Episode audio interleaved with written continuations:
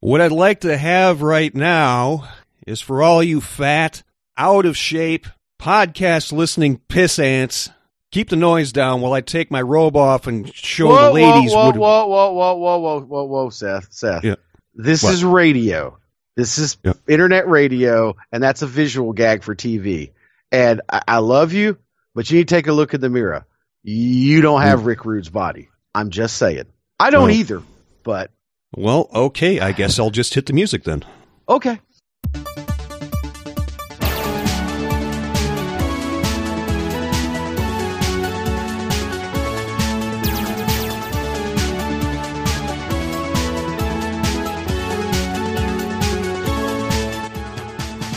Welcome once again, ladies and gentlemen, to another edition of Classic Wrestling Memories. And in case you couldn't tell from the, that uh, awkward intro that we did, this episode is dedicated to the life and career of the one and only WWE Hall of Famer, Ravishing Rick Rude. And just absolutely one of the greatest heels of all time, and definitely deserving in his place in the WWE Hall of Fame. And fortunately, I don't have to pay tribute alone. As you heard earlier, I am joined by the one and only Crazy Train Jonathan Bullock. Train, how you doing? And uh, any any thoughts about Rick Rude you wanted to share? All aboard, ladies and gentlemen. Um, now that we've brought Seth back down to reality, uh, uh, no, I, I, I, you know, we we last the last been a while since we've we've done one of these, and the last one we did, we kind of focused on you you know the card that turned you into a wrestling fan with uh, Great American Bash '92, I believe it was. Um, So as we were pondering things, and we've got a lot of ideas, we talk about them all the time. I, I kind of wanted to give you a, a, a nod of the cap because we've done a lot of Crockett stuff, which is of course my birth into in the world as a wrestling fan. So when we were talking about, well, let's do um, let's do maybe just an, an individual talent and do a retrospective. I just pulled Rick Rude out and suggested to you because I knew he was one of your favorites. Not that I didn't. I mean, I liked him. It just I know you're a bigger fan of his than even I am. So um, Right, right. If, if I if I recall the conversation, uh, I I had brought up Ric Flair, and you were like, "Well, everybody does a show about Ric Flair," and and then you said, done "What, what about, Ric Rick Rude?" Flair. yeah, yeah. Uh, so yeah, I, I and, and you know, like you said uh, at the start of this, worthy of a Hall of Fame. So definitely worthy of us having a you know an hour or so chat about him here on Classic Wrestling Memories. So yeah, we're talking Rick Rude here. Now, his first big break, if I recall correctly, would have been 84 or 85 in in world class. Does that does that sound correct? Uh, actually, I think he got uh, his start. Uh, uh, my understanding, he was one of those Robbinsdale, Minnesota guys, wasn't he? Uh, I mean, he was Kurt Ang, or sorry, Kurt Angle. the, he was Kurt Kurt, Hennig's best friend growing up, wasn't he? Yeah, yeah. It was it was him, uh, Hennig. I want to say Tom Zenk, and there there might be one other name in there that that that they're, they're all almost exactly the same age and uh, the same school. Brady- the whole bit. Brady Brady Boone. Brady Boone. Yep, That was the yes. other one. One. But they all went to Robbinsdale High School, which Robbinsdale is a, a fairly affluent uh, suburb of of Minneapolis, I believe. Makes sense because Kurt's dad was obviously a, a major star at the time in the AWA, so he would live in that area. And they aren't the only ones. I mean, Minneapolis had a run there from oh, early '70s to early '80s where they were just cranking out what became huge stars. Besides the guys we named, I mean Barry Darsow, uh, Scott Simpson, aka Nikita Koloff, um, the Road Warriors, Ric Flair, Ricky Steamboat, uh, uh, Jim Brunzell, or is it Brian Blair? I can't ever remember which one of the Killer Bees was from that area. Uh, just ask Shiki; he'll tell you. Yeah, yeah. And of course, and then of course Shiki wasn't from there, but he trained with those guys coming over from Iran. So I mean, they, they were cr- Greg Gagne. They were just cranking out guys that were stars for about ten years there. But the the, the core guys we're talking about, they all were buddies in high school. Brady Boone, Kurt, you know, uh, Rick Rude. Um, so kind of impressive when you think about the, the amount of. I mean, I, that was a Hall of Fame list I just named right there, wasn't it? hmm I think other than uh, Zenk, I mean, because Curt Hennig's in the W Hall of Fame, if I recall correctly. yes, yes, yes. Yeah. Wade Boggs inducted him. Remember? Oh yeah, or his wife. He was he was he like like Rude. We had lost him at that point, and he was inducted Yeah. posthumously. yeah. But I mean, yeah, but Brady Boone and Kurt and, and Tom Zinger about the only ones that aren't in the that in the Hall of Fame of all the guys I just listed. I think. Right. And it wasn't that both those guys were stars. Don't make no bones about it. They both were stars. They just weren't stars of the levels of a Steamboat or a Rude or a Hennig. That's all. I think Rick probably grew up much like I did. You grew up in the Carolinas at the time that I did. You were a wrestling fan if you were a young boy. I think if you grew up in Minneapolis the time Rick grew up, you had to kind of be a wrestling fan. You know, even if you weren't a fan like you and I are, it was on your radar. Does that make sense? Yeah. I mean, AWA was. I mean, that was big, big part of the community, and I think of the the, the pop culture of that that that city at that time. And then, of course, your your best friend's dad is like one of the top stars in the company. Um, I don't know much. Did your research tell you anything about his amateur background? All I know is is the arm wrestling. Did, was did he play sports in high school? I mean, because he obviously was a great athlete. You could not just his build, the way he moved. Yes, and, and an educated man, if uh, if I recall correctly. I think he had yes, a degree yes. in uh, physical education. Right. So obviously he, he was athletic from the from early. You don't get a PE degree unless you're an athlete. Let's be honest. mm-hmm. But um, I know it was it's you know it's well documented and, and known by all the fans. He was a was he a professional arm wrestler or an amateur arm wrestling champion before he trained and got into wrestling? Uh, according to kayfabememories.com, he was a national arm wrestling champion. So mm. that, that, that's about as professional as you can get. Yeah, I, I would think so. And of course, I think that arm wrestling, like any other sport of that nature, had weight limits. So it, well, I mean, obviously, it was in his particular weight class. Um, right. But you could look at him and tell right. that. He, I mean, he, he wasn't arm wrestling Scott Norton, right? Right. No. Scott Norton was also Here's another one of those mini Minneapolis guys we forgot to mention. There's another one. So they breed arm wrestlers and pro wrestlers up there. I guess. The, unless you're talking about Steamboat, then it's baseball players. But I digress. I said, but he trained with Verne, correct? Uh, I my research shows uh, Eddie, Eddie Sharkey. That was my other guess. It was if you were in that area, it was one of the two. Either Verne trained you or Eddie Sharkey at the Monster Factory. So you know, that was the, the, about your two options in that region of the country at that time.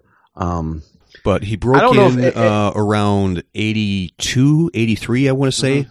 Does, that, does that sound right? That, that sounds about right. And I think he was originally like a like a just a white meat baby face.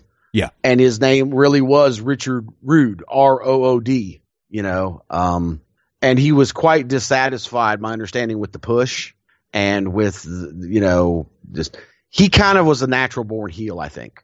Um, just his personality. Right. And right. He, I don't know. It's it's not that he's a bad looking guy, but as I've said before, he has a very punchable face. Right. Uh, and of course, he was clean shaven at the time. I, I don't know if it was at the tail end of his run there in Minneapolis, which was his first territory, or if it was later on. And my first mem- my first memories of Rick Rude were uh, when he went to Florida for the Grahams and for Championship Wrestling from Florida. But that's where he became a heel, grew the mustache, and and changed the spelling of his last name to R U D E. Um, Verne probably was. I would I would guess, and I'm completely speculating here, listeners. Verne was probably the one who told him, "Well, if you're going to be heel, just change the spelling of your name. You've already got a good name." Much like the way he did with Ric Flair. I mean, right. Richard right. Flyer became Ric Flair, and it worked. I, I just remember hearing the story of uh, Ricky Steamboat you know, where Ricky Steamboat's real name is Richard Blood. And mm-hmm. how do you have a baby face with the last name of Blood? But right. you can sure as heck have a, a heel with the last name of Rude. exactly, exactly. And so, you know, it, fit. I mean, he already had a cool sound name. Just spell it. Just change the spelling. So, like, like I said, my memories, earliest memories of of Rick were around the around 84, 85. Um, Crockett had not taken over the Florida territory yet, but he had a working deal with the Grahams, and there was a lot of talent exchanges. And around the same time that Crockett was, you know, building the Starcade brand, Graham was building a brand called Battle of the Belts down in Florida. And there were because there was Crockett talent on these cards, and uh, they had this working arrangement, and they, you know, they would have Florida guys on the Starcade cards several of the markets here in the Mid Atlantic territory, the Charlotte territory, got Battle of the Belts um, uh, on their t- television because not these the Battle of the Belts were not uh, closed circuit. They were similar to a Clash of the Champions, where they were like, you know, it was a special that night on regular broadcast television. Yeah, it, it, it was syndication. It would be the equivalent right. of uh, around these parts, like what, what would become CW. You know, right? exactly. And and I remember watching the first Battle of the Belts, uh, which was from Tampa, and I, I want to say it was like on a Thursday night or maybe it was a Saturday night, and I had my little 13 inch color TV in my in my in my room. Um, and watching you, it, you had, um, you had to turn the dial right to to, to Yep, change had the to turn the dial and, and and it was one of the U, it was one of the UHF stations, so I really had to play with my rabbit ears to get a, a decent picture. Because if I remember, it wasn't the Greenville or Asheville station. I actually was picking up uh, the, the the Charlotte station. It was you know, so it was actually out of my out of my normal area. But if I moved the ab- rabbit ears right, I could get Charlotte stations. And uh, a young Rick Rude was one of the undercards, uh, undercard matches, uh, wrestling. Who did he wrestle that W- night? w- would it be uh, uh, Billy Jack Haynes? Billy Jack Haynes, who was a Crockett guy, for the Southern title, which was you know the Al- secondary also went on to work for Vince too. Yeah, uh, but what was the secondary title in the Florida territory after the Florida Heavyweight Championship?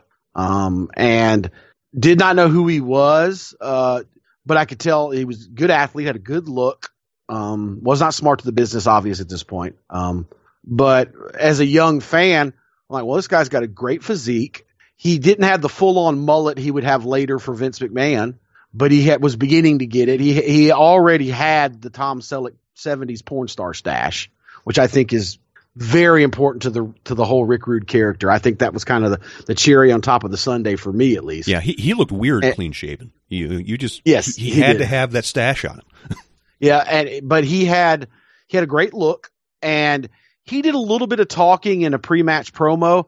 But another interesting trivia note: he was being managed at the time by Percy Pringle, and for newer fans, that is would he would of course become Paul Bearer years later.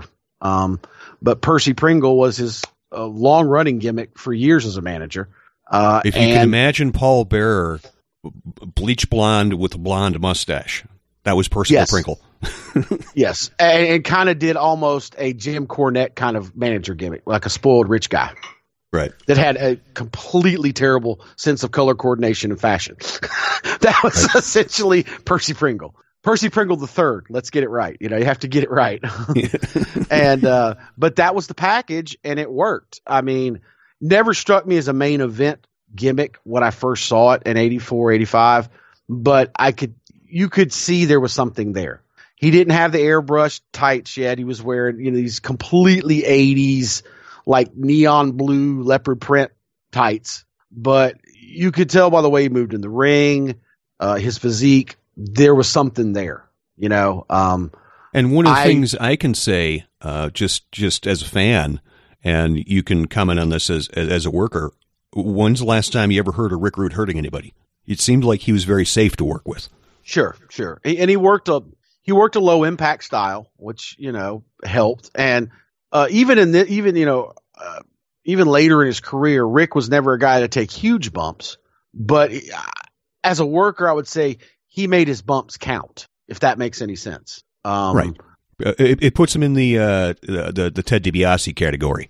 Yes, that's a good that's a good analogy. Um, at the end of matches, even this early in his career, all the way through to when his in ring career was over, you know, early due to an injury, which we'll get to later. Um, he would take that really high backdrop or the slam off the top or the superplex, some big bump towards the end of the match. When you, as a as a worker, you know you have to kick it into overdrive because you're you've got to get the crowd to that fever pitch before you take it home. You know, Yeah, yeah. He he took that backdrop where he somehow managed to hover in midair, like Mhm. look down like he was scared out of his mind, and and then do Mm-hmm. the flip and land on his back.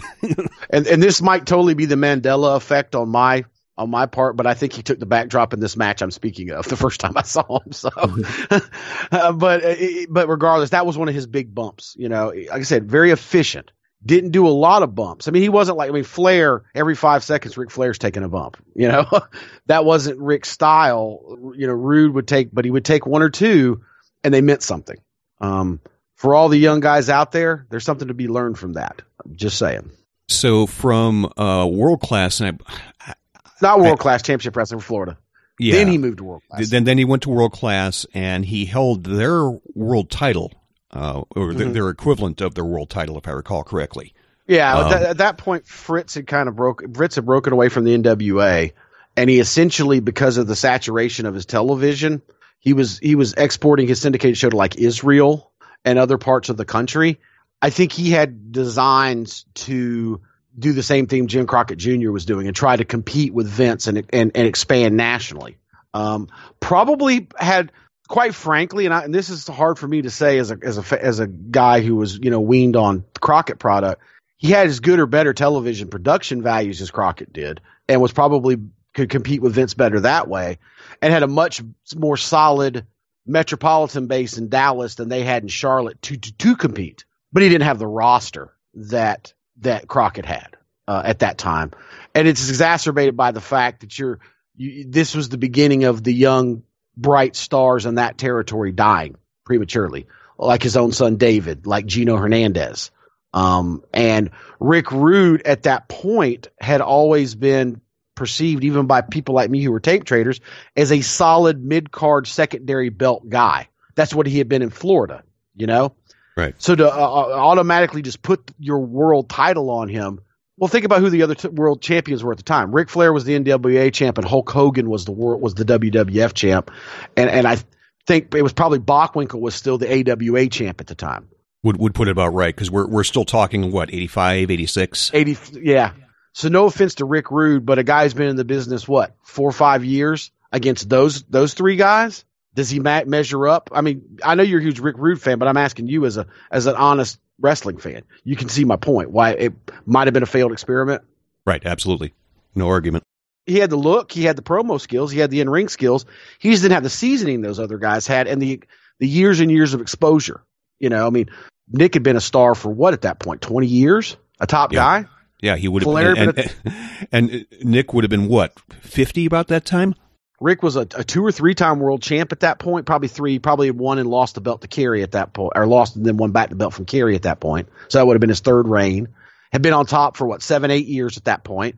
Hogan had been on this monster run for five years, four or five years. He just didn't have the exposure, and and it was it was just a failed experiment. Like I said, you, you combine that with the fact that the, the world, world class, though they had some advantages over Crockett to compete with Vince they just didn't they they missed it in some of the key areas and one of the biggest was talent pool. I mean david was dead. Gino was dead. Ted DiBiase had left and gone to to to uh, bill watts. Um, i think the freebirds had, had might have, have, have broken up at that point. I mean they just didn't they had Black Bart. They had Wild Bill Irwin, two great veterans, journeymen who I have a lot of respect for, but not the same as you know Tito Santana and and and uh, the the Hart Foundation, the Bulldogs. That's that's the, the undercard for Vince, or you know um, Nikita and Magnum and and the Rock and Roll Midnight's. That's the undercard for the Crockett's. This is not the same, is it? it's, no. So Rick was in an un, in, in an unenviable position, I think, at that point. Uh, just my opinion. You got any thoughts on that? When I kind of broke it, when after I break it down like that. Certainly no arguments. I mean, you know, this is definitely before I had uh, gotten familiar with the career. Obviously, when, when we talk uh-huh. his uh, WWE and WCW run, uh, mm-hmm. I can mm-hmm. keep up with that. But but yeah, I mean, I guess the best analogy I could probably make, and it's probably not the best analogy, but I want to say Chris Jericho. Now, granted, uh, you know, you know, Jericho was was world champion and will probably be a WWE Hall of Famer one day. But oh, sure, you know, there there was that time when Jer- when Jericho was just he was at that IC level. You you didn't truly buy him as a main eventer. And I say this well, as one of the biggest Jericho fans on the on the planet. I'll give you I'll give you two examples that, of, of guys. One we haven't named and one we have already. Kurt and Bret. Yes. They, part of that was due to the fact that Hogan and Warrior and Savage were the top top guys, right? So they were kind of stuck in that intercontinental feud. And and we we as fans were all the better for that because we got that great feud that the two of them had. But it was a real risk when Vince put the belt on Bret because Bret was Bret was a, was a, was an estab- heck it was a, it was a big risk for Vince to move Bret from a tag team guy to just the intercontinental title picture if you think about it because mm-hmm. he'd been established as a tag team guy. Um, and that's the history of wrestling. The history of wrestling is is littered with mid card guys working their way up and tag team guys, and then a promoter and a booker taking a chance on him, saying, "Can I move him to that that top spot? Can I move him to a a world title level? And if I do, will the fans accept?" But I think it was a it was a foreshadowing of what was to come for Rick Rude. Um, world, I think it was a failed experiment, but probably he probably grew from the experience, uh, both as probably as a performer and as just understanding how how the business worked. Because the next time he popped up on the radar was a very important part of my f- fandom as a wrestler because he came back to the NWA and to the Carolinas uh, and was put with Manny Fernandez, who was established as a a top upper mid card babyface for most of his run here, turn Manny heel and put the NWA World Tag Team titles on them and put them with Paul Jones. Um, You're, are you familiar uh, any with that? They they were called the Awesome Twosome, right? Mm-hmm. Are you familiar at all with that run for Rick? I I don't have any firsthand knowledge of it, but I remember back in the A1 Dash Wrestling days when I would do the uh, A1 Tag Cup. They were in it, and I remember people. Uh, I, I, had a picture of it, it was rude, like laying a, laying a, a, across the desk that, that Tony Schiavone would, would broadcast on, and oh yeah, man, yeah. he had his he had was his back. Real, he was really beginning to develop develop that that that swarmy playboy heel by that right. point. Right. That and that I think that that run was really it started in world class because that's when he started wearing the robes and more the the customized tights. It really came to bear during this run with Crockett and tagging Right. with Manny. Right, but but to Um, finish the the story was uh, um, there there was feedback on on the picture that I would use. Is like, hey, I don't know who these guys are, but that guy looks like Rick Rude. And I'm like, uh, that's because it is Rick Rude. right.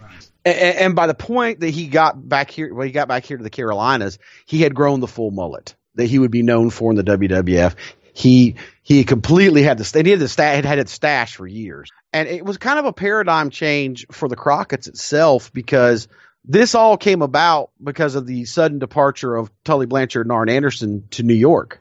They had been the tag champs as part of the Horsemen, and there's that famous, you know, they weren't happy with their pay. Uh, I've heard this story a couple of times from Tully firsthand. that Um, son of a bitch, Tully Blanchard. uh, if you ever want to know how Tully Blanchard feels, just ask him. He'll tell you. I can, I can, I can vouch for that. Uh, man is not afraid. And by his own admission, he wasn't the most politically savvy wrestler ever in the business, and it hurt him at times. I think with older age and, and being a father has kind of taught him some of that. But even to this day, he's still the little short, cocky guy you remember from the 80s. no bones about it. But anyway, you know, they had left suddenly. They had dropped the tag belts to the Midnight Express quickly uh, at, at, a Rush house show in Philly. Um, and that essentially left Crockett in a bad spot because if you look at the dynamics of that company at that time, you had two top babyface teams in the Rock and Rolls and the Road Warriors, and you had two top heel teams. You had Arn and Tully and the Midnights. Well, one of the top heel teams go, you've got to fill the void somehow There's an imbalance. Yeah. There's an imbalance and there's no other tag teams on the roster that really fit, that people once again going back to that what do the fans perceive these guys as you know? Uh, you had had the russians at one point a few years earlier but nikita has turned babyface. Barry darsow had left and gone uh, you know Krusher khrushchev had gone and left and gone to the wwf to be part of demolition. They tried to bring in a guy and put a hood on him and call him the russian assassin and put him with ivan koloff but it just didn't work you know, Ivan was still perceived by fans in this area at that level, but not his partner. He didn't have the same impact that Barry Darsow and Nikita Koloff had had. Um, the Kansas Jayhawks were in the territory at the time, which was Hangman Bobby Jaggers and Dirty Dutch Mantel, but they were baby faces. And I think they could have turned them heel, but I don't know if we would have accepted them as top flight heels at that. But they were ensconced as a mid card act, you know? Mhm. Um, so when Dusty brought them in, and Dusty was always a fan of Manny Fernandez. Um, always. He was one of the he was one of Dusty's guys, you know. Um, full caveat, Manny Fernandez, as great an in-ring talent as he was in his heyday, was probably the most disappointing guy that I met once I got in the business for somebody that I, I looked up to as a fan. Was not impressed. Um, not a very happy individual. And uh, I, I mean, Manny can have all the heat he wants with me. I'm going to speak my mind since he likes to speak his mind. Go watch any of his shoot interviews, and you can even the most uneducated fan can see he's so full of crap. It's not even funny, you know. Um, but it doesn't change the fact he did help train a lot of guys, and he was an immensely t- talented guy in the ring. I'm talking about him as a man, not as a worker. I think you understand. Um, yes, but it was a big risk because because Rick was kind of an unknown, and putting him with Paul Jones was weird too because Paul Jones was ensconced as a mid card manager. I mean, your your your your main event managers at that point for Crockett were JJ with the Horsemen and Paul Ellering with the Road Warriors. So putting him in that place, you're you're you're elevating. There was a time right before Magnum TA got big, and then of course that spot was filled by Nikita after the car wreck. Manny was essentially like the number two babyface in the territory after Dusty, but that had been years earlier. Manny had kind of moved down to like the three or four spot it was him and Ronnie Garvin and and and and, and Boogie Woogie Man were kind of the the number three baby face, if that makes any sense, you know, because Dusty was mm-hmm. number one, and it was Magnum, and then Magnum got hurt, and then it was Nikita, you know, uh, and then Barry came in, and Barry kind of had that spot before he joined the Horsemen. So it's a big risk. You're you're bringing in an, an, an unknown commodity and you're putting him with and Rick Rude, putting him with the guy who was essentially a mid card baby face with Manny Fernandez, and taking a mid card manager who also, by the way, was known for essentially managing freaks. You know, Lou Albano always managed the tag teams for Vince. Mm-hmm. Well, that was essentially that was kind of the thing if you think about it. Managers back in the day, they were known for managing one particular style of wrestler, unless you were Bobby Heenan. That, that's because Bobby Heenan is the greatest manager of all time. Uh, Jim Cornette's a, he's he's a tag team manager. You know, he's Midnight Express, Heavenly Bodies, whatever. Right. Right. Um, that's just the way managers were. So his manager, guys he'd managed at that point were like the Barbarian, T.O. Khan, Baron von Raschke, uh, a, a, recently turned heel Pez Whatley, who shaved his head and became well, got his head shaved by Jimmy Valiant and became Shaska Whatley. Uh, so these were like mid card freak characters, they're character heels. So to put him with two guys who were quote unquote wrestlers one who's an unknown, one who's a mid card guy, and he's a mid card manager, and to immediately elevate them to the semi main main event level as the world tag team champions, that was a big risk for Dusty if you think about it. And believe me, they delivered. We as fans totally bought them as a threat to the Rock and Roll Express. We even bought them as a threat to the Road Warriors, who were the top two babyface teams in the territory. And uh, it's a testament to the talent of that team that they could have great matches with both the Rock and Rolls and the and the Road Warriors. When you think about the very different styles as a heel team, you have to do working. Uh, you know, Tuesday night you're working Ricky and Robert, and you're working one completely different style of match. And then the next, like on Wednesday night, you're working the Road Warriors. Think about that. I mean, you're right. you're you're you're just the fan. You get my point, don't you? Right, and and uh, we can carry that into his WWF run because. Well, I was, let me add, let me add something else before you go. Mm-hmm as much as Man, and remember, Manny was the established guy in this territory. I can say personally as a fan, Rick Rude is really what made that team work. Because Paul and Manny were, were established guys in this territory. Now, Manny had gone away for a little while. Rick Rude was something new and fresh. And he had this cool move they used their finisher he called the Rude Awakening. Now, it was not the Rude Awakening that we would come to know later. It was a DDT. But this was also the same time that Jake was establishing that move in the WWF. So it, it didn't really have the aura. And I just remember how devastating it looked and how Rick, with that great physique and that promo skill that he had and the cool robes, you totally thought they were. I mean, he he what made that team, and and he was not the known commodity in this territory. I guess is what I'm trying to say. And then the cherry on top of all of that, it fit Rick singly as a as a wrestler, but it also fit the team. Do you happen to know what their entrance music was? Uh, the, it was Queen, wasn't it? No. Well, yeah, they when they won the titles, they came out to they came out to to We Will Rock You, We Are the Champions. Okay. But before they won the title, after when they were winning the titles, they came out to Smooth Operator by Sade. Oh, okay. That totally fits Rick Rude, doesn't it? yeah. but uh, getting back it, to uh, transitioning to uh, his his WWE run, I mean, it was a fall of 87 when he jumped ship to Vince. And that initial Survivor Series main event, he was on Bobby Heenan's team with, with uh, I want to say it was Andre, Haku, uh, a couple others opposite uh, Hogan and uh, Bam Bam Bigelow and, and, a, and a couple others. So literally his uh, first program in WWE is opposite Hogan. Think about right. that for a second. I mean, that right there should have told us from the jump how serious Vince was about pushing this guy. I mean, first off, you stole one half of the competition's tag team champion, essentially, uh, and you immediately are programming him into uh, matches with the Intercontinental and the World Champion, and you're giving him Bobby Heenan as his manager, the same guy that just turned Andre the Giant heel. Think about that. Mm-hmm. That's like the automatic stamp of approval, isn't it? Yeah, yeah, absolutely. So he had the uh, he, was with Bobby, I think, his entire WWE run. Um, he mm-hmm. had a, uh, I, I, think it was in the uh, WWF title uh, tournament at WrestleMania four, if I recall correctly. That was when about about the time he was uh, that was the one in, uh, in, that was the one in Atlantic City at, at Trump, right? Yeah, yeah, it was, it was one of the two at uh, at Trump Plaza, um, and uh, but yeah, he had that run with Jake. Um, and then he, I think the following year, he beat Warrior for the IC title, and literally like the first man to pin Ultimate Warrior on WWF TV.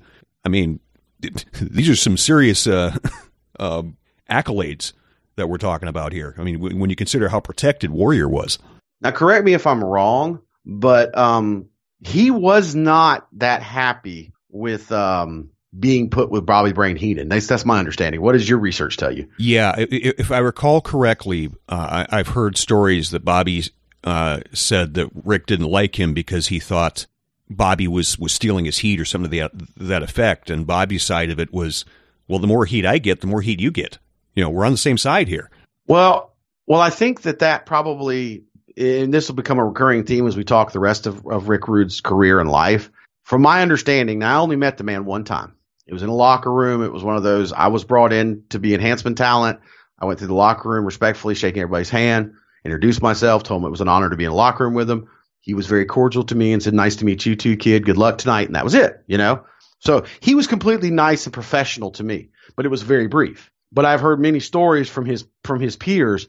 He was a paranoid individual, and I think we might see beginning see the beginning of this with with what we're talking about with Bobby Heenan and him being put together.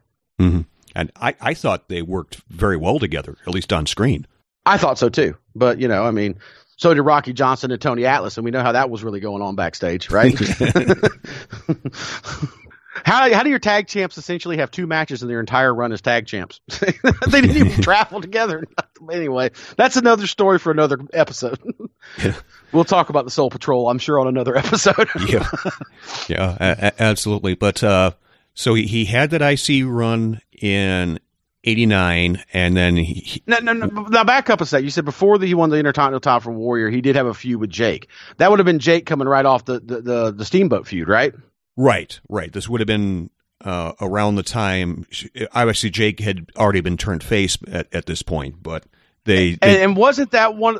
That was yes. Now I think about it, what that was one of the greatest angles ever, where Rude started wearing the airbrush and he came out with Cheryl's face essentially airbrushed on his penis. On his crotch, yeah. yeah.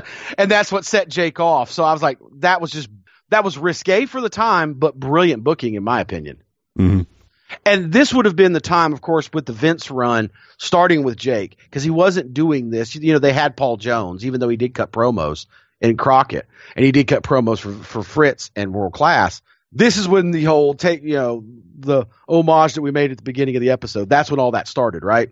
Right, right. They, they cut the music. What I'd like to have right now, mm-hmm. and yeah. right, right. And they played that that great uh, theme song from your favorite 1976 porn movie. What's his What's his interest yeah. music? yeah, yeah. I think some of that was nicked by uh, Val Venis years later, but you know, it kind of makes sense, doesn't it? right. Right. It did have a smooth op- smooth operator vibe to go back to that reference from earlier. yeah. But he had that uh, IC run in 89. I, I want to say it was um, WrestleMania 5 to SummerSlam 89, if I recall correctly. And then mm. uh, the following year in 90, well, they had Warrior beat Hogan for the title, only Hogan right. had already beaten everybody, so they really didn't have a top contender. So they kind of went back to the Rick Rude feud but that mm-hmm. means Rick Rude was legitimately headlining WWE shows as a world title contender. Right. And, and, I think that that's often speculated about by the dirt sheets and the hardcore fans that Warrior had a, had a, had a very unsuccessful run as the champion. And I think what you alluded to is just part of it. Hogan had, he hadn't buried everybody. He'd done his job. He had gotten over on everybody, and there wasn't anybody left, and there were no established stars, uh, or at least stars in the perception of the fans left for Warrior to feud with. Right. And so right. I think they went back to Rude. Warrior was not the easiest guy to work with. I don't want to speak ill of the dead, but he wasn't. You know, he was very limited in what he could do in ring, and they knew Rick could get something out of him.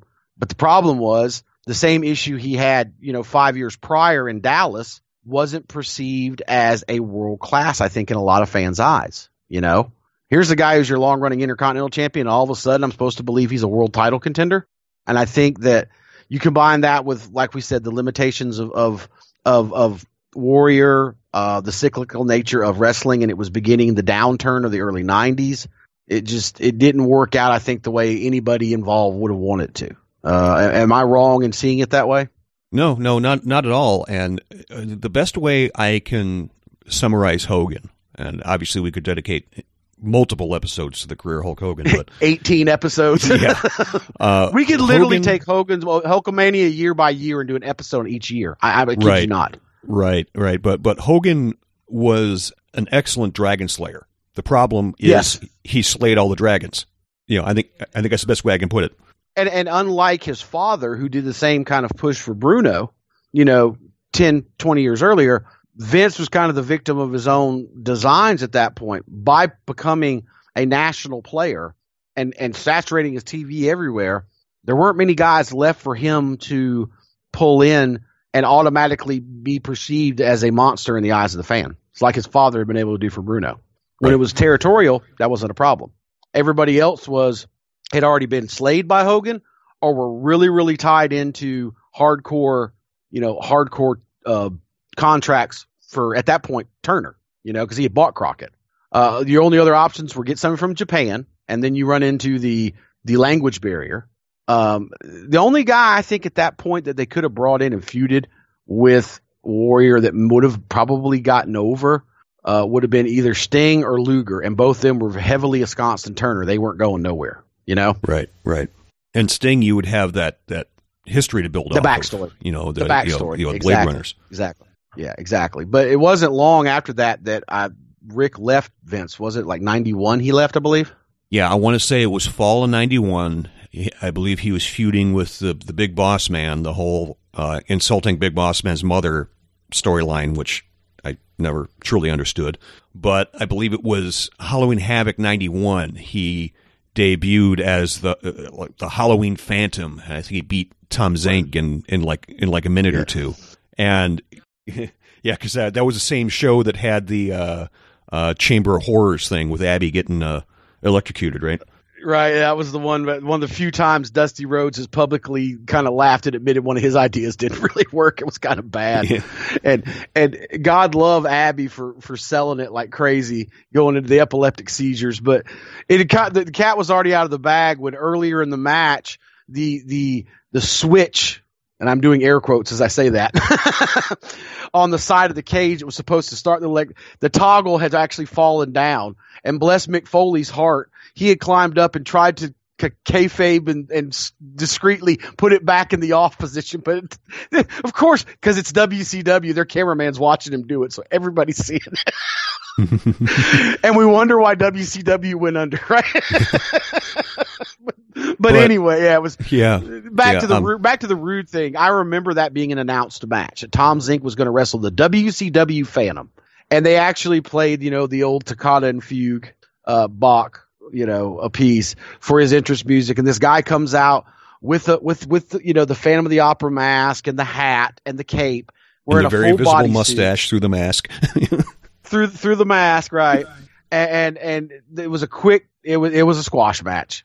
And when he hit when he hit the, the, the swinging neck or the, the hangman's neck breaker, which was the rude awakening, you know, and had had he had switched to that when he got to the WWF from the DDT he was doing in the Crockett's.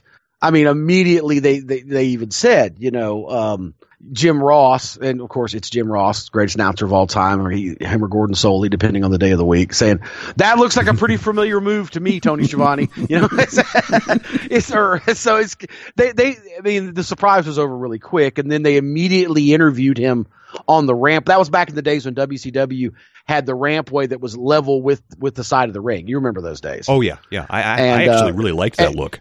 Mm-hmm. And this was right before the formation of the Dangerous Alliance, which we'll talk about here in a sec, because that's obviously the next move in his career. They were having Paul Heyman do the the you know he was the interview guy. He was the Gene the Gene uh, uh, uh the Mean Gene. So yeah. he he interviews him and he immediately pulls the mask off. And you know Paul Heyman doing the the the psycho yuppie gimmick he was doing at the time. Oh my God, it's Ravishing Rick Rude, you know.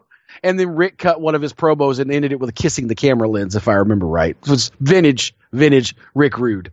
You know, right, right. The, the the the the the, hair's been cut, doesn't have the mullet anymore. But this is the Rick Rude that we as wrestling fans know. He's been doing it for four or five years on Vince's television. I think at this point the character was completely fully formed. You know, um, and the Rick Rude that most people will remember was present. Boom, and that's a game changer because we like we just talked about. Here's a guy who just feuded with the world champion a year earlier in WWF, was having a, a, an upper mid card feud with Big Boss Man, and then he shows up on the on on on the opposition and is given this huge television debut push right out of the chute. So I think that was definitely a sign of things to come and how they were going to use him. You know. Yeah, and and not long after that, I mean, he beat Sting for the U.S. title, which I think is still I don't know if, I don't know who who booked it if it was Dusty or if it was Bill Watts or but could have been Ole that, at that time. Uh, it would have been Ole. Okay. Um, Could have been but, Ole. I don't. I can't. I can't remember the exact date. There, yeah, I remember they had a revolving door of bookers there. right, right. Uh, but I, I, think you know the the uh, match that I'm thinking of, where uh, it was like Sting, Sting was hurt. taken away in an ambulance, and he would have lost the title by forfeit, and he he comes staggering in, limping, and just sells the entire time like he's dead. You know, yeah, they'd even cut off like half of his tights and shown like his knee all wrapped up me- right. with medical tape. I remember that. Right. Yeah, and that was like a clash of the champions, wasn't it? I, I think it was a clash. Yeah, and this is a real transitional time for WCW. Flair's gone. Flair has gone to the WWF. Uh, Tully and Arn aren't back yet. They're still in the WWF. Right. Um, uh, and, and, Luger, I think, was in transition. Uh, yeah, Luger think... Luger turned heel because of all this. Right. He was the one revealed to be giving the gift boxes to um, Sting. Sting was your top baby face. They had just brought Vader in from Japan and were establishing him as a monster. Doom was breaking up and, you know, Ron Simmons was, was starting to get his singles babyface push. They had some old guys left over because George Scott had come back in for a little while and brought in guys like the Iron Sheik and Junkyard Dog. Um, like we said, the, the, the Dangerous Alliance was formed essentially to fill, in my opinion, as a fan, was was created to fill the void for the lack of the Four Horsemen. They needed another mm-hmm. heel stable. Agreed. And after after the Four Horsemen, I think Dangerous Alliance is the greatest heel stable of all time, and that includes the NWO. The, yep. Just think of the five guys: Ravishing Rick Rude, Beautiful Bobby Eaton, the Cruncher Larry Zbyszko. Arn was back at that point, so Double A Arn Anderson, and uh, and um, who's the fifth guy? I'm, I'm missing the and Stunning Steve Austin. Steve Austin, yeah. With Paul Heyman managing them and Medusa in in in, in the mix too. Wow, what a talented talented group. Yeah. And of course, this is pre Stone Cold Steve Austin. This is the the waning days of of um, of, of Larry Zbyszko's career. Bobby right. Eaton's has been long established as one of the one of the greatest, not the greatest in ring worker, uh, American worker at that time. Um, Rick Rude was was the, was was obviously the crown jewel of this group, the established main event guy. Uh, you know, and and it, it just it, and Arn when he came back, of course, Tully, that's another episode for another time. Tully's failed drug test and how all that went down. But I mean, look it up. We'll do an episode on it at some point. So Arn was floundering with, with, with Robert Parker and the, in, you know, in the stud stable before this. Arn Anderson does not fit with Jimmy Golden as Bunkhouse Buck and Terry Funk in the in the. I'm just saying, I love all those guys, but what's what's different than the all the others? So it, he he made more sense in the in the in the in the Dangerous Alliance, and mm-hmm. um, that those Dangerous Alliance matches led to the feud with Sting over the U.S. title. He had uh, the the long running feud after that with, with, Ricky Steamboat. I think some of the best matches Rude had in his whole career, in my opinion. Don't you? It's such a fitting feud, Ricky Steamboat and Rick Mhm. Rude. Uh, there, there's one that never happened, but I remember Bret Hart blogging about Rick Rude when when Rude passed, and uh, I, I want to say it was mid '99, uh, saying that we only work together in, in a single tag match. You know, like like they'd only Right. been in the ring together. And when you think about it, uh, um, what what what better feud could you think of for Bret Hart than Rick Rude? You know, A heel Rick Rude and a babyface Bret Hart. You're talking like circa 94, 95. Yeah, right before Prince the. Attitude Era. Yeah. you know, Oh yeah, that's a great match. Uh, you know, it's like we discussed earlier. Rick didn't take a lot of bumps, but the ones he took, they meant something. Uh, he was a great psychologist in the ring. Um, he and in his two different styles. Sting is, uh, you know, he's a punch and kick guy with some power moves. I mean, he was doing a, a little bit of high flying because he was still younger, but Sting has always been a lesser in ring guy than some other main event guys. I think Sting would tell you that, you know. Um, and so Rick definitely had to carry those matches on on you know on on the worker, you know, put the work boots on. But then you get in the ring with Steamboat, and you're in with arguably one of the greatest pure athletes ever to lace up boots. So it's once again just like I was talking about his tag team in the late '80s, having to go from the Rock and Rolls to the Road Warriors. He's got the same thing going here, you know. And yes, wrestling was down as a whole at the time, but I I I I, I dare te- I dare say that the, the the the whole Sting squadron versus Dangerous Alliance was one of the best things of that era of wrestling in any company. And Yep. that's including the prototype uh, feud in New Japan that you know that, that Bischoff stole to create the NWO. That's including the uh, you know the, the awesome beginnings of the Misawa uh, Kawada feud of All Japan, which are you know legendary. This was right up there with them because there's contemporaries to them, in my opinion. And Rude is a major part of that because he's the crown jewel of this stable. right, And right. as much as much as you know, my nostalgia wants me to tell you the first War Games was the best, the one where J.J. Dillon, you know, broke his shoulder. The one in '91, which was the one where Sid Vicious hurt Brian Pillman, and then the next one in '92, which was Sting Squadron against the Dangerous Alliance. Those might be the two best War Games ever in any setting. Um, I Right. I strongly encourage, since we're talking about Rick Rude, all of our listeners go on the network and look up, uh, look up War Games '92. I believe it was under the Fall match. Brawl name at, at, at Yeah, that it was time. Fall Brawl that year. It was Fall Brawl that year. Uh, Tony Schiavone and Jim Ross call the action. Uh, Sting Squadron was Sting, Nikita Koloff, uh, Ricky Steamboat, Du- the natural Dustin Rhodes, and um, Barry Windham versus the five guys I mentioned before. Incredible match, booked great. If you're squeamish, be forewarned. There's a lot of blood in this. This is the Bill era Watts of our Bill Watts era of, of, of WCW. And I, the best way I can describe that match is a comment that is classic Jim Ross and that he makes towards the end of the match. You are seeing WCW at its violent, most athletic best. I think that pretty much sums up that match pretty well, doesn't it? Yeah, yeah, absolutely. I think I think uh, Meltzer gave it five stars too. It, it is one of the first, I believe the year before in 91 was the first time Meltzer had given a five star rating to a WCW match. He'd given them to Crockett matches, but never to one since Turner bought it out. And this was the second one. I mean, he had given three five star matches to, to the Funk or the Flair, you know, the, the, the, Flair Steamboat, stuff Yeah, and and and he gave the one to the Funk Flair, but those were all still under the NWA banner. This was the only the second under the WCW banner. And there is a spot in that match, and I can't remember if it was Rick Rude or Arn Anderson, where they get their head caught between the two rings, and Barry Windham is like cranking it like he's trying to twist their head off. It's just amazing to to to witness. It's incredible. I mean, everybody, I think everybody but like one or two guys bled. Medusa takes off her high heels and climbs up to the top of the cage to get chased down by Sting. It's, it's, it's, a sight. If you are a true wrestling fan, you need to go back and watch that match if you haven't seen it. And if you've seen it, it's worth watching it again. I can't sing the praises of that match enough.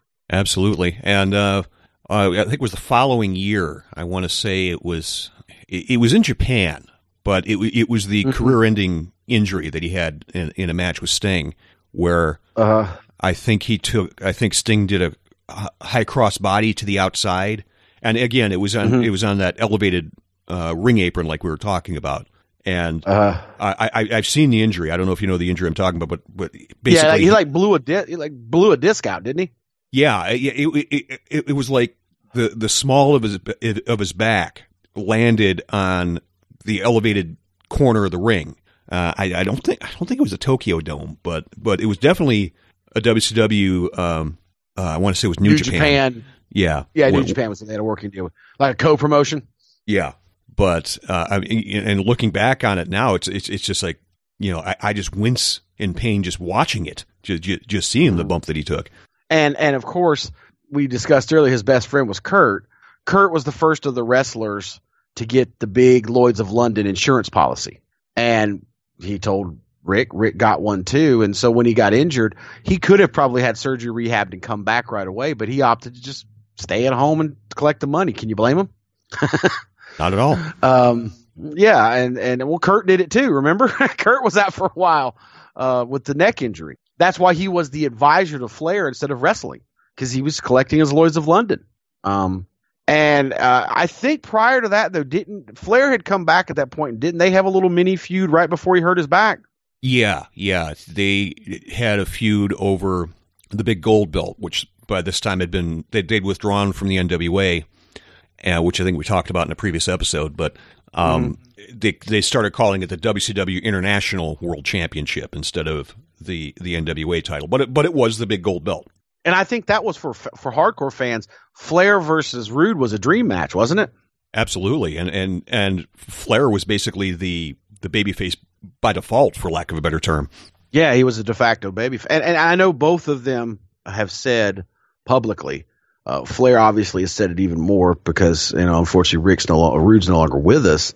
They didn't like working each other, and I don't think it was because of the paranoia that I discussed earlier. I think it had to do with both these guys were such good heels and such good g- ring generals that can become a clash of egos in the ring. I can speak to that as a wrestler, as a worker.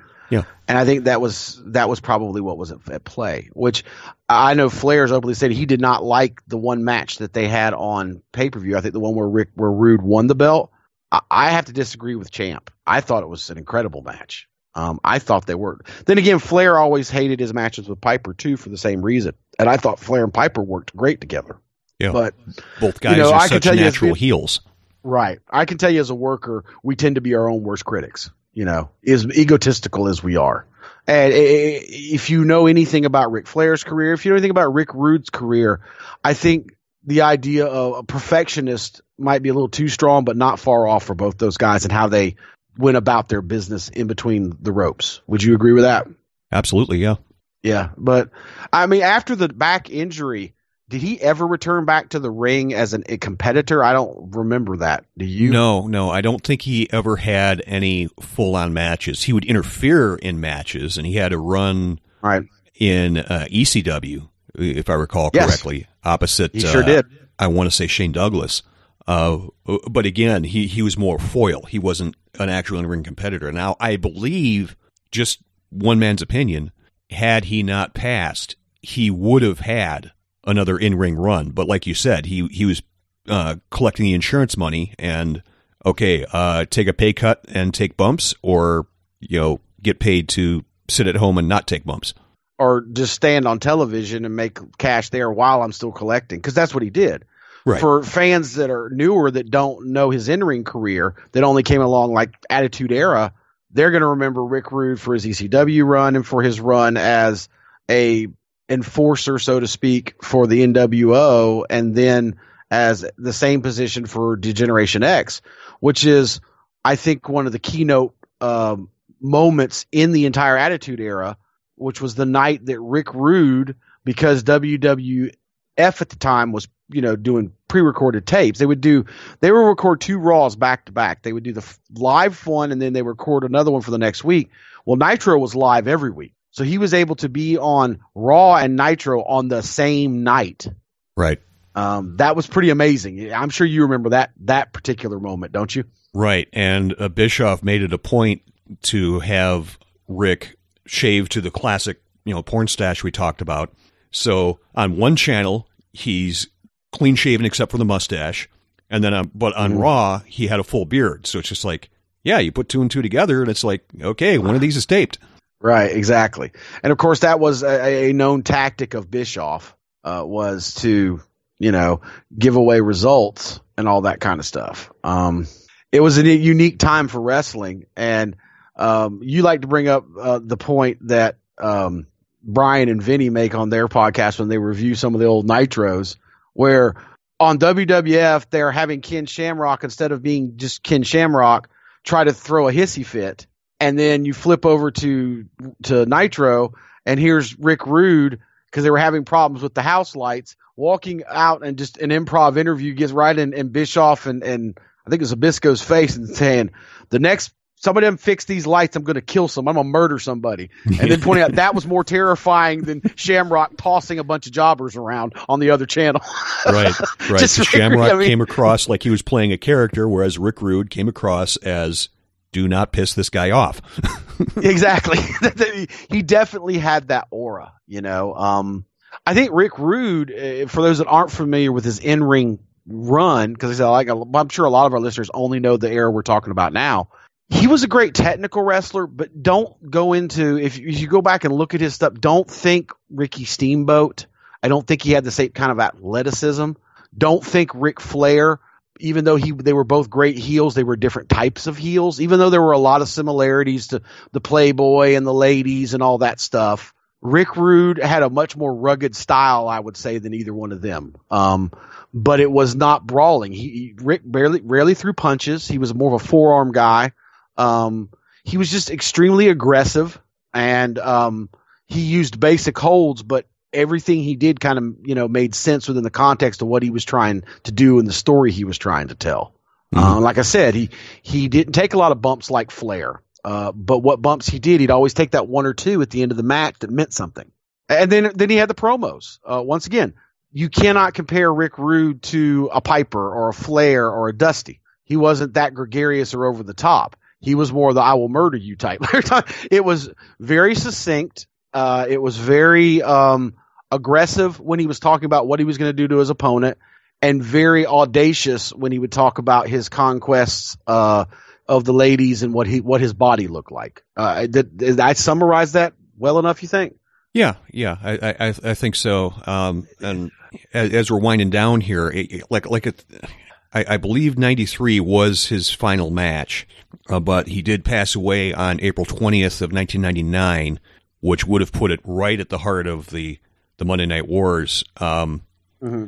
Yeah, and he was I, still actively on on on WCW television when he passed, wasn't he? Y- yes, yes. He he was part of the NWO at the time, and right. you know, there, there's a whole other thing that we could get into about all the the uh, late '90s uh, deaths in wrestling, but uh, he had that run in ECW, and then I believe he came back uh, for that that infamous uh, Raw and Nitro on the same night, and right. I think that's that's really where where he ended his, he ended his career as far as uh, WCW goes. Mm-hmm. But uh, mm-hmm. what what are your memories? Uh, as we wind up here, when did when did you hear of his passing? I, I read about it online. It, it was back when I was uh, first getting into uh, reading about wrestling online. before I knew the names uh, Dave Meltzer I, and, and, Wade I, Keller and such. If I remember, if I remember right, I think I might have got uh, the dirt sheet that week. You know, uh, and I can't remember if it was Torch or if it was the Observer, but it came. I was still getting hard copies in the mail of both at the time. Um, um, I think that's where I heard about it and it would have been like midweek, you know, like a Wednesday or a Thursday. But then it was obviously a fairly, uh, a fairly talked about topic. I think it was like a Wednesday because I mean the next night I was working. It was a Thursday night and I was booked. Um, so for the next that whole Thursday through Monday run, because that was essentially what my work schedule was as a wrestler at that point in my career. I was booked pretty much every Thursday, Friday, Saturday, Sunday, Monday, and Tuesday, Wednesday were essentially my days off. Um, it was pretty well talked about in the locker rooms that weekend. You know, he he obviously for guys of my era had had an effect on us. He had been one of those guys we grew up, you know, wanting making us want to be a wrestler to begin with. Um, he was that level of a star, uh, and just a tragedy because of the things that we talked about. Uh, you you alluded to the fact that there were a lot of deaths around that era, so it was it was becoming almost morbid sometimes when I would go out to wrestle because it was oh who died this week, you know. Um, mm-hmm. And I can't remember if it was right before or right after, like Bobby Duncum Jr. passed and Louie Spicolli had had passed, I think, right before him. So it was it was just the numbers were piling up. Owen Owen had died uh, before, I think, recently before him. It was getting kind of crazy. Yeah, Brian. It was it was getting kind of crazy there, and um, it was it was sad. Uh, but uh, like I, I talked about earlier, um, only met the man one time. He was very cordial and professional with me, and it was just in passing. But there were a lot of his peers that I'm friends with that said they, they liked Rick, but he was a bit paranoid. Uh, he was a legit badass. He was one of those guys, much in the vein of a Meng or a, a Harley Race or a Dick Slater you didn't cross. uh, he wasn't to the level of those guys, but I think he was the level right below him. Him and Hawk and a few other guys were guys you just you didn't mess with. Scott Norton, you know, these are guys that you didn't want to piss them off. And and fortunately, uh, there's not a lot of stories I've heard of him getting in fist fights. I mean, it's not the it's not the same as like Dick Slater giving giving Sting a swirly. Everybody's heard that story. mm-hmm. There was never any of that, but there are some. And I don't want to speak ill of the man because he's been dead for years. And when he was inducted into the Hall of Fame, we saw his wife and children. He obviously was a good father and husband. The they, the way they presented themselves and they talked about him, it was real. You could see that. So I think that speaks a, a large measure to the man. You know, uh, but by the same token, there are stories of him going as far as uh, brand. I don't know brandishing a gun, but but making sure that Eric Bischoff knew he had a gun in his car over a disagreement about the U.S. title. So, mm-hmm. um, but you know, he's not the first wrestler. I mean, uh, Bruiser Brody, Stan Hansen. I I could go on and on with other. You know, it's it's he to me, and I say this as a wrestler and a member of the Brotherhood. Rick Rude was one of the last guys to come up in the era where real men were real men in the business and they were all a bit of a rebel. And they did things on their own terms um, the way they wanted to. Toughness was a premium and uh, you didn't back down from a fight. And there's just not many of those guys. Our, our society has changed. I dare say probably the only guys left in the locker room that vince has now like that uh, the Dudleys, uh, Chris Jericho, Kane, Taker. and Undertaker. And Taker. That's it. And Kane and Taker are so big that they're not going to get in a fist fight, especially Kane now that he's running for public office, you know? uh, but, uh, that's right. If you live in the Knox County area, remember, vote for Glenn Jacobs. That's right, Kane. I'm giving you some free prob. I love you, brother. Um, uh, it's, um, yeah, it, it, he was from that mold, you know, that Dusty Rhodes, Ric Flair, Arn Anderson, uh, Harley, the Briscoes. You, I think you get the idea. Blackjack Mulligan, that that mold where right, you right. Know, um, you didn't the, take no. You didn't excuse my language here. You didn't take no from nobody. You know that was that was Rick Rude. Yeah, because that he broke in in the dying days of the territories, where you yeah. could say, you know, take the spot and shove it and and yeah, go somewhere yeah. else. Exactly. Right. And I mean, some guys like Dick Murdoch, who was also a tough guy, he'd just walk away, you know. Other guys like like like Bruiser Brody, you know, he was the exact opposite. He'd start a fight, and then there was somebody in the middle like Stan Hansen who'd just run over your title belt and mail it back to you. but, but you get the idea of the mentality we're talking about. You know, it was it was that was the sport that that intrigued me as a young man that I wanted to be a part of that everything I did athletically leading up to my wrestling career led up to me being that kind of guy. I always envisioned myself, and I did not get in a lot of fights in locker room. I didn't get in a lot of fun. a lot. I got some with locals at the bar after the show. But that was the era I was brought up in the very, very end of it. And so there's a respect I'll always have for Rick Rude and others of his ilk because I think the wrestling business is missing those guys. I think some of the the complaints you hear from current fans is what they don't know and they don't understand is those kind of guys aren't the wrestlers that you guys are seeing now. I think there's some that could be. I think Roman Reigns could easily be that guy. I think John Cena could easily be that guy, but both of them are just too nice to do it. You know, um, uh, Brock Lesnar has some of that in him. I mean, he's a, he's he's he's a bit of a dinosaur, and I think that's you know, Kurt Angle has a little bit of that in him. But these guys are, you know, that's not Seth Rollins. That's not Kevin Owens. That's God knows that's not AJ Styles. You know, right? And uh, not that I'm nothing against any of those guys. It's just when Rick started, when Rick died, I think a piece of what made wrestling great and attracted me to it died with him. It just, it, it just those type of guys, and we've lost so many more of those in recent years with you know Piper and Dusty and guys like that. It's um, it's something when you pull back the curtain that, like I said, a lot of the fans don't understand. That is what made wrestling wrestling when I became a fan. And Rick Rude was a a shining beacon and example of that. Yes, he was paranoid. Yes, he's a little crazy. Yes, he can be hard to work with sometimes, uh, you know, but he was professional in the ring. He was professional out of the ring. He made money and took care of his family, and he was a man's man. You know, his word was his bond, and didn't don't don't cross him and don't lie to him because you're going to pay the consequence. Um, really wish there were more of those guys like that in the business now. Yeah, I, I couldn't have put it any better. Uh, but that's going to wrap up our talk here about the life and career of Ravishing Rick Rude. This has been Classic Wrestling Memories. You can find us on classicwrestlingmemories.com, Apple Podcasts, and uh, uh, wherever you get your podcasts of choice. You can find us there. Just do a search for Classic Wrestling Memories. Uh, the Twitter is TWBP Show. That's for the Wrestling Brethren podcast show. And our sister podcast, uh, The Wrestling Brethren, can be found at twbpodcast.com. And of course, I can be also be reached on our uh, non wrestling Twitter at geekvilleradio.com. And Train, if people want to get a hold of you, how can they do so? I am on Twitter at crazytrain underscore JB. All right, once again, thank you folks for listening to this episode of Classic Wrestling Memories. We'll be back soon before you know it, uh, t- talking, well, as the name implies, classic wrestling memories.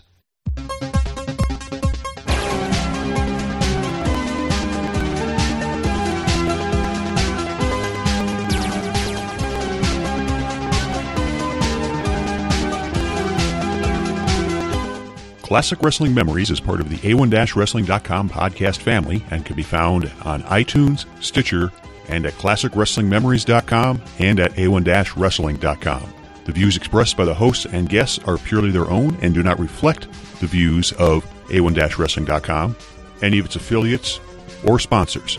Some media used in classicwrestlingmemories.com is the copyright of its respective owners, all rights reserved.